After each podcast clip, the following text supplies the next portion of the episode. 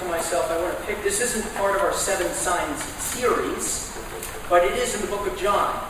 And I wanted to pick a passage that I thought would uh, gel well with uh, what we have learned from our mothers and continue to learn. So we're going to be looking at John 10, 1 through 15. It can be found on the inside of your bulletin, of course, in the scriptures. John 10, 1 through 15. Truly, truly, I say to you, he who does not enter the sheepfold by the door, but climbs in by another way, that man is a thief and a robber. But he who enters the door is the shepherd of the sheep. To him the gatekeeper opens. The sheep hear his voice, and he calls his own sheep by name and leads them out. When he has brought out all his own, he goes before them, and the sheep follow him, for they know his voice. A stranger they will not follow, but they will flee from him, for they do not know the voice of strangers. This figure of speech Jesus used with them, but they did not understand what he was saying to them. So Jesus said to them, Truly, truly, I say to you, I am the door of the sheep. All who came before me are thieves and robbers, but the sheep did not listen to them. I am the door. If anyone enters by me, he will be saved and will go in and out and find pasture. The thief comes only to steal and kill and destroy. I came that they may have life and have it abundantly. I am the good shepherd. The good shepherd lays down his life for the sheep. He who is a hired hand and not a shepherd, who does not own the sheep, sees the wolf coming and leaves the sheep and flees. And the wolf snatches them and scatters them. He flees because he is a hired hand and cares nothing for the sheep. I am the good shepherd. I know my own, and my own know me. Just as the Father knows me, and I know the Father, and I lay down my life for the sheep. The word of the Lord. It's Mother's Day. Make sure to call or hug your mother today, okay? I don't know about your relationship with your mother, whether it's good or bad, but your mother did one thing right. Uh, she had you. So make sure to, congratulate your mom on that tremendous task, burdensome task. You know, it's interesting getting a Mother's Day gift, isn't it? It can be a very dicey business getting a Mother's Day gift. In fact, I saw, I was on the internet, that great all seeing eye, and I saw this article Top 10 Mother's Gift No Nos. Okay, so I want you, if you did get a gift more than a card, you need to weigh what you got in reference to this top 10 gift no nos for Mother's Day. Number 10, a vacuum cleaner. Okay? All sorts of messages you don't want to send, vacuum cleaner. Love your mom, start vacuuming. There's a time to give a vacuum cleaner, it is not. Number 8, curtains. Okay, well, we don't have time for all 10. So we're going to do number 8, curtains. You know why you shouldn't get your mother curtains? Because you'll do it wrong. Okay? You'll pick the wrong curtains. Okay? And then she'll be frustrated because you picked the wrong curtains. Don't you know me? Don't you love me? It's just going to spiral down. So don't do that. Okay, number five, anything seen on an infomercial. Okay? The Snuggly, don't buy her the Snuggly, okay? Or the potato peeler. Anything seen on TV, too cheesy. Don't do it. To hurt you. Number three, weight loss video. All right? Happy Mother's Day. Here's a weight loss video. That's a bad idea. Take it back, men. If you got it, take it back. Number two, an apron. Once again, bad choice. Apron is bad. And number one, deodorant. Don't give your mother deodorant. It's just, it's just wrong. Okay.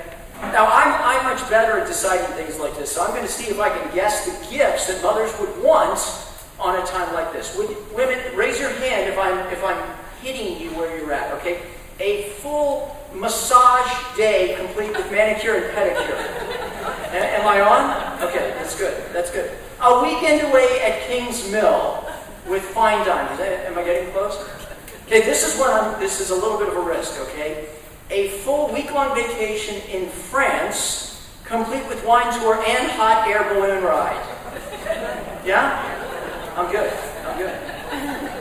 I'm really disappointed, though, that, that you guys didn't suggest what my mother wants.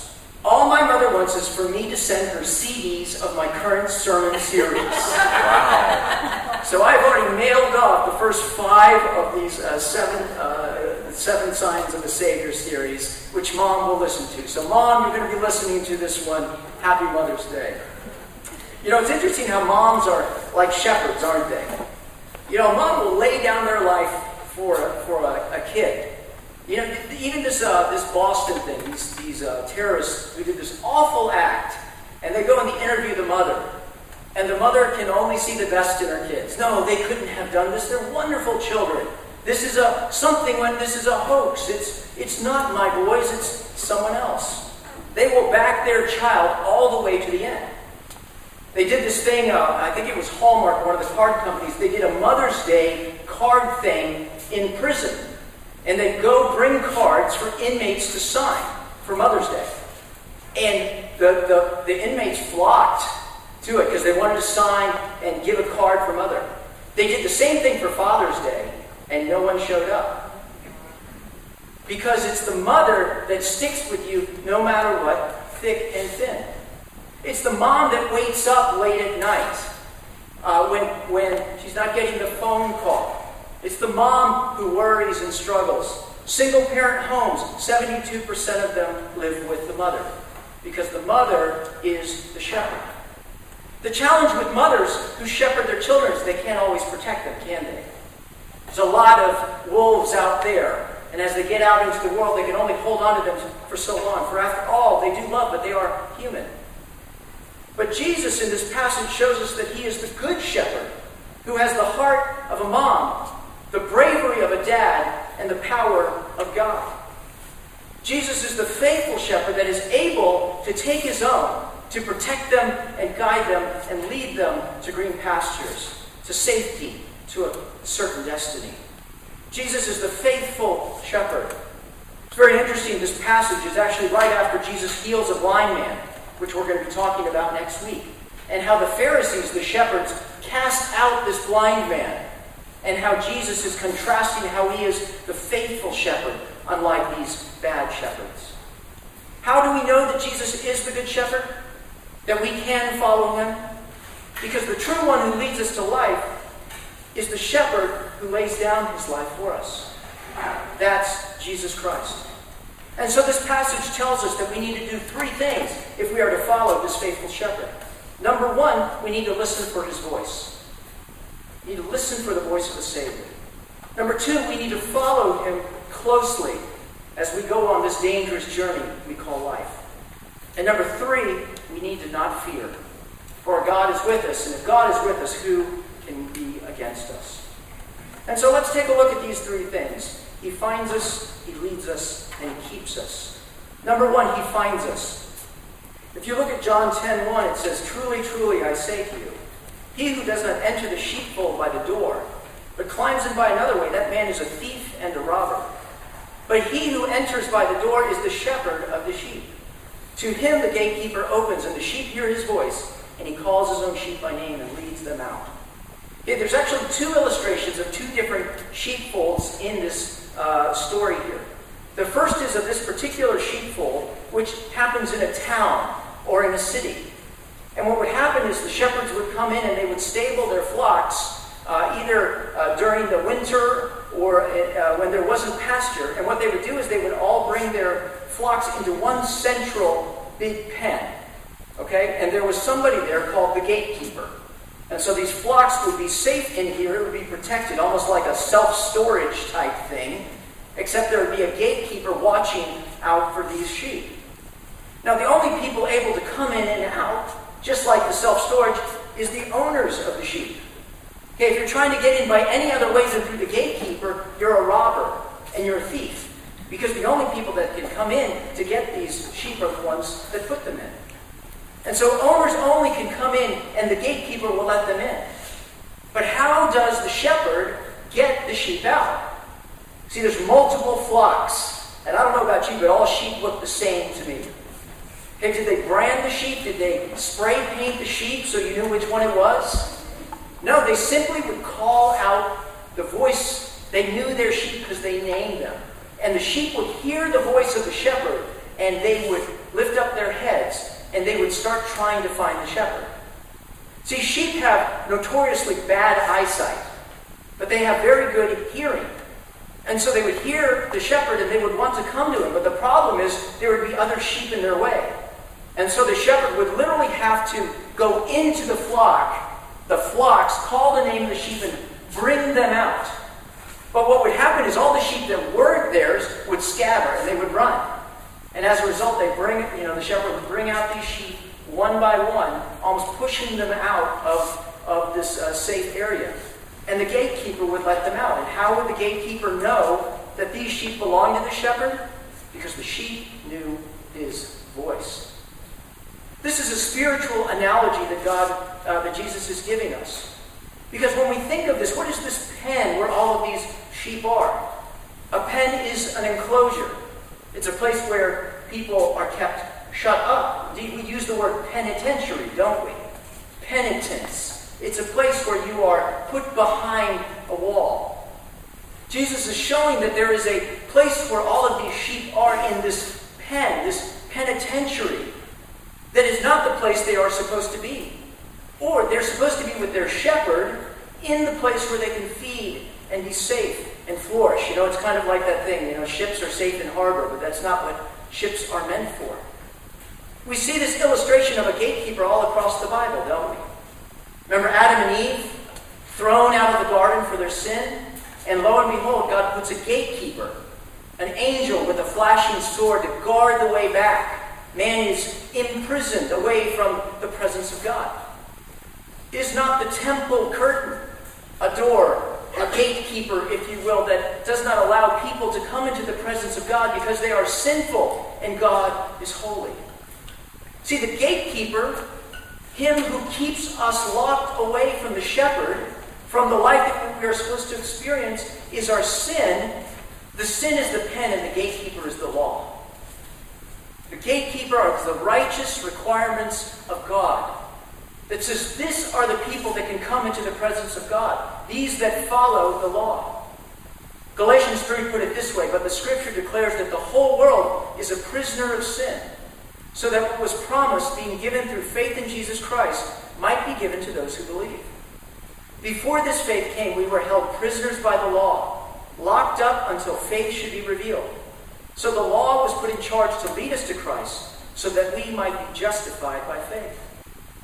See, this wall, this separation we have, this enclosure, can only be bridged by one who has a pure hand and a clean heart, one who is sinless, one who has the authority to step through the gate and to bring his people out. And that is Jesus. Isn't that the story of the whole Bible, though?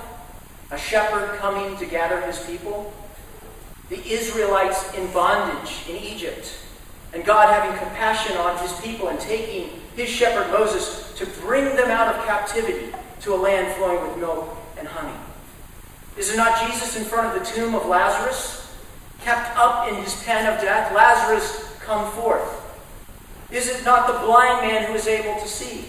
Is not the word church, which means ecclesia, literally in Greek, the called out? Those who have been called out by God who has the ability to open the door. And how did those come out? How did they come out and respond to the gatekeeper, to the shepherd who calls them? Because they know his voice. I remember I was probably about six or seven years old, and I lived in Texas, in Dallas, and we uh, were taking one of those trips to a uh, amusement park, Six Flags over Texas. I don't know if anyone's been to Six Flags or not. You know, as a six, seven year old, everything looks giant, you know?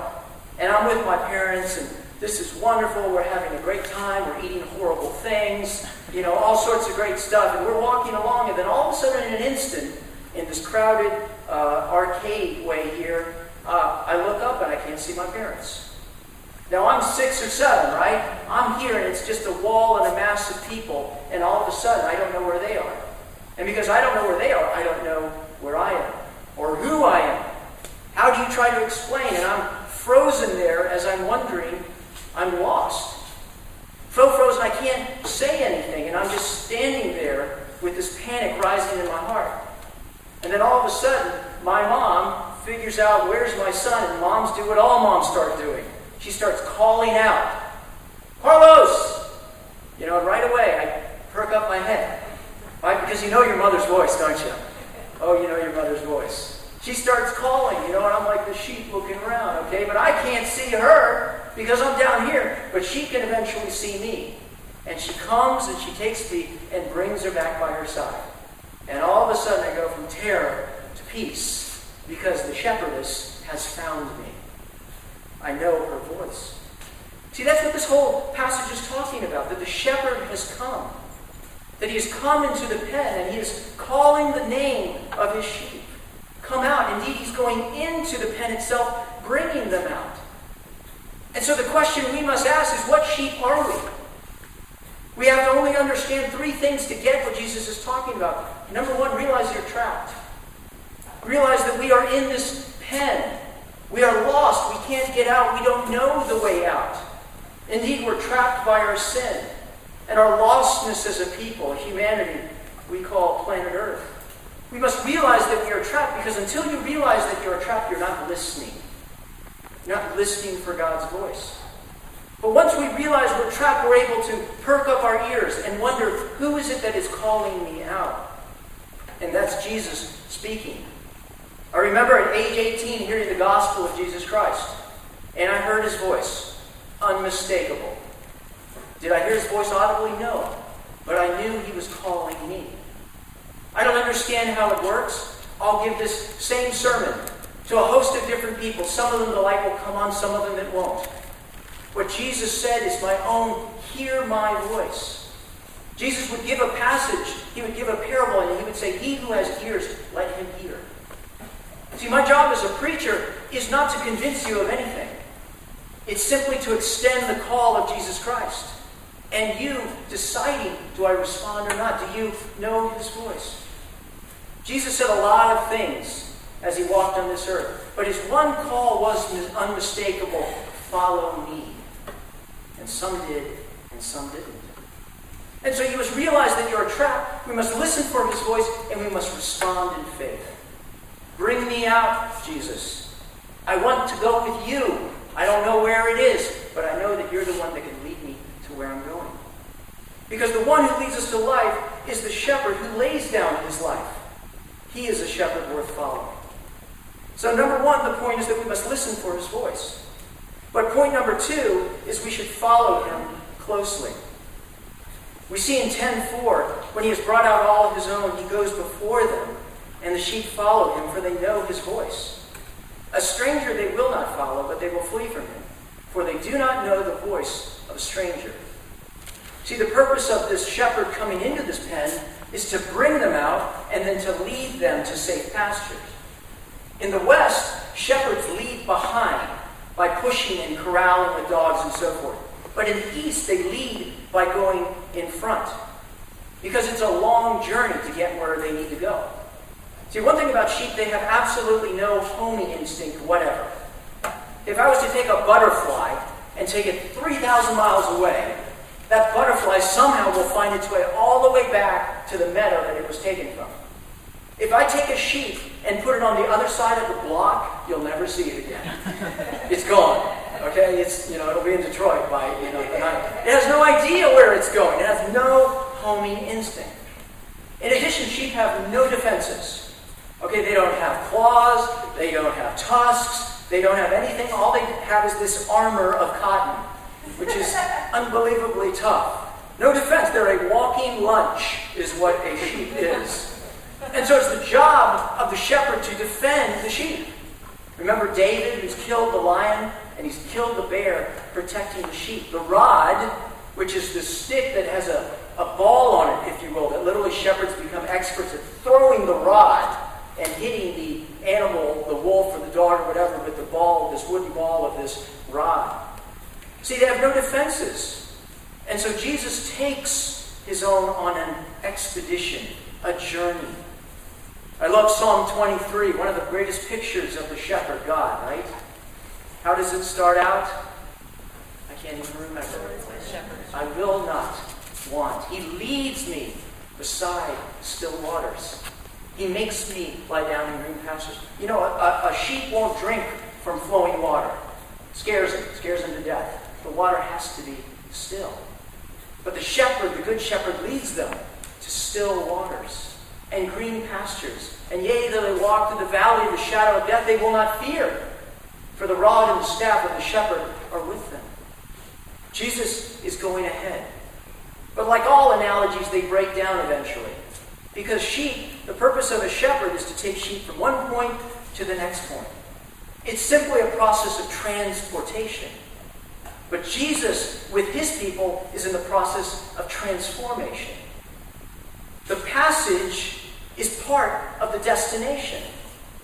See, Jesus is taking these people who are enemies of God and transforming them into sons. When am I saved? The truth of the matter is, if you are a Christian, you have been saved, you're being saved, and you will be saved.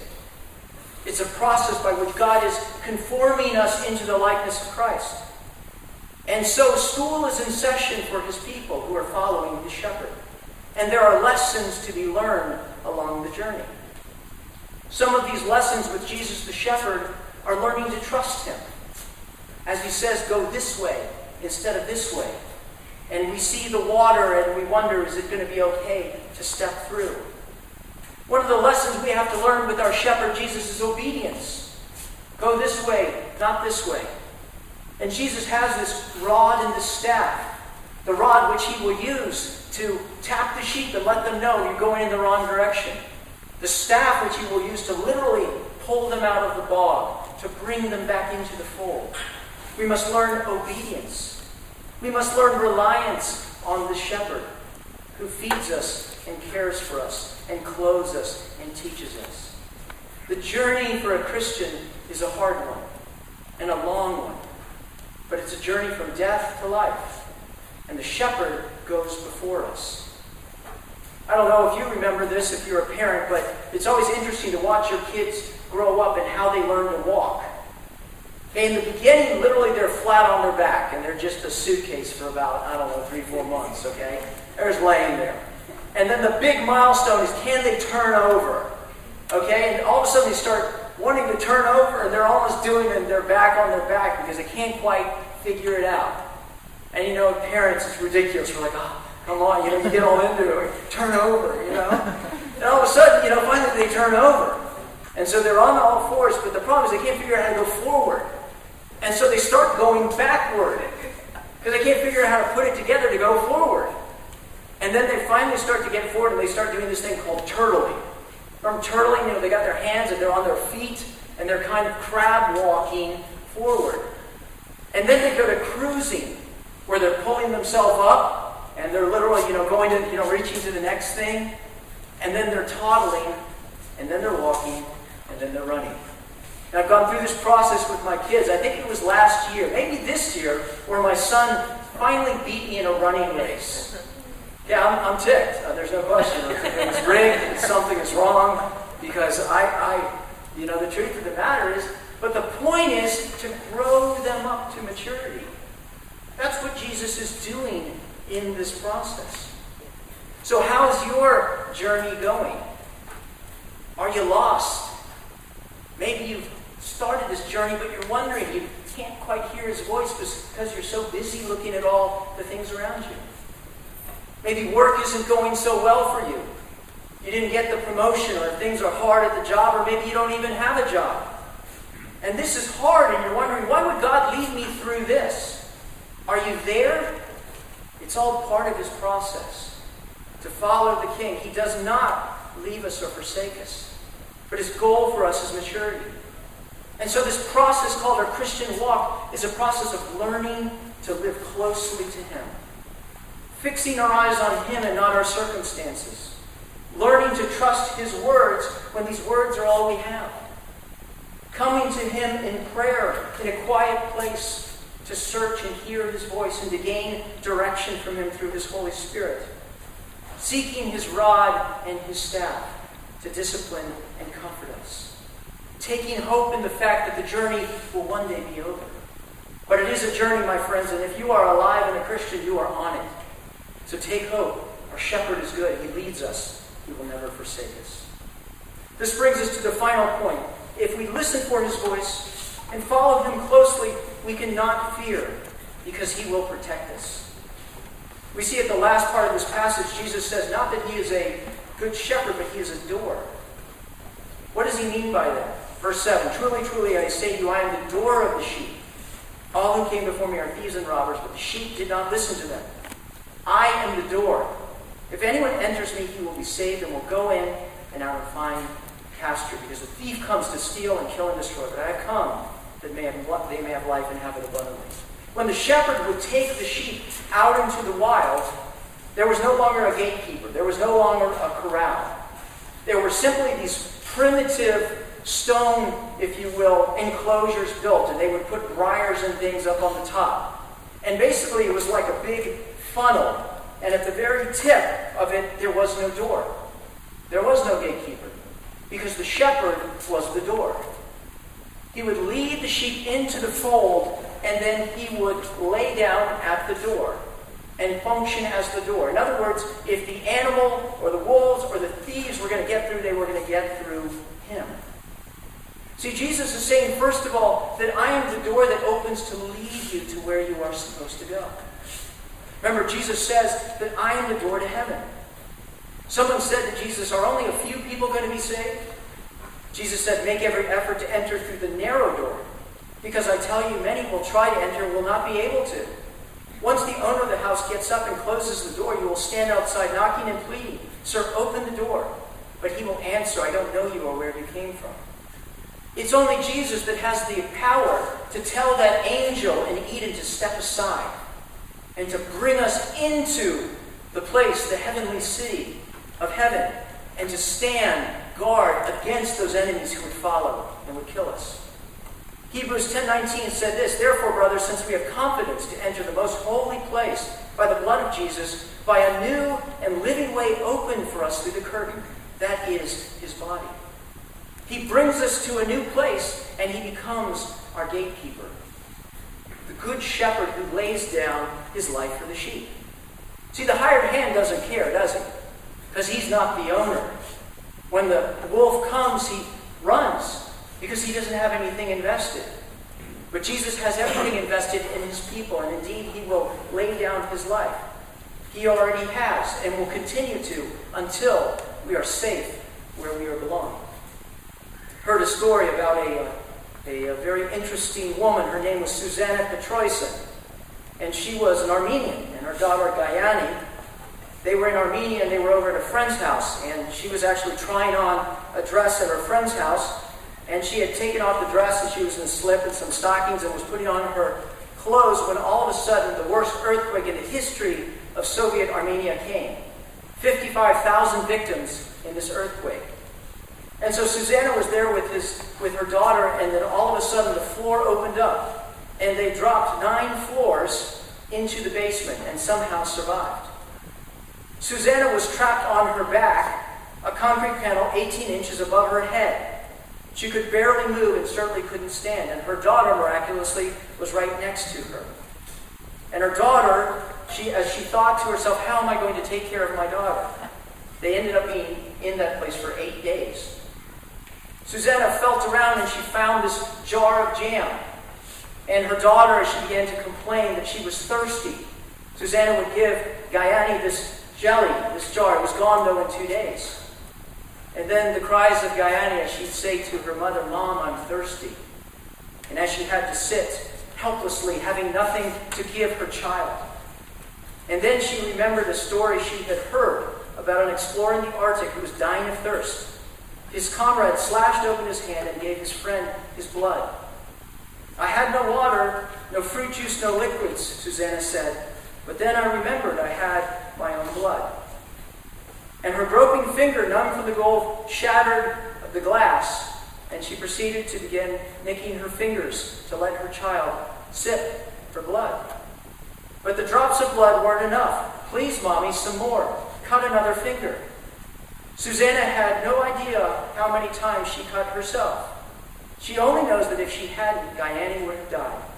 Her blood was her daughter's only hope, and indeed it was her salvation. See, the good shepherd lays down his life for the sheep.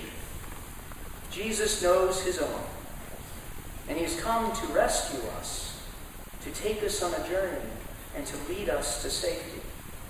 And he has already shed his blood for you and me, to protect us from the evil one, to grant us passage through the gate. And he will most certainly deliver us to the end. I don't know what's going on in your life. I don't know what wolves are attacking you. I don't know if you feel like you're lost and you've wandered, and there's no way Jesus would accept me back now. But Jesus looks at you like a child of His, and He will give everything He has for you. Listen for His voice. Follow Him closely. Don't fear, because He will find us. He leads us, and He will keep us to the end. The one who leads us to life is the shepherd who lays down his life.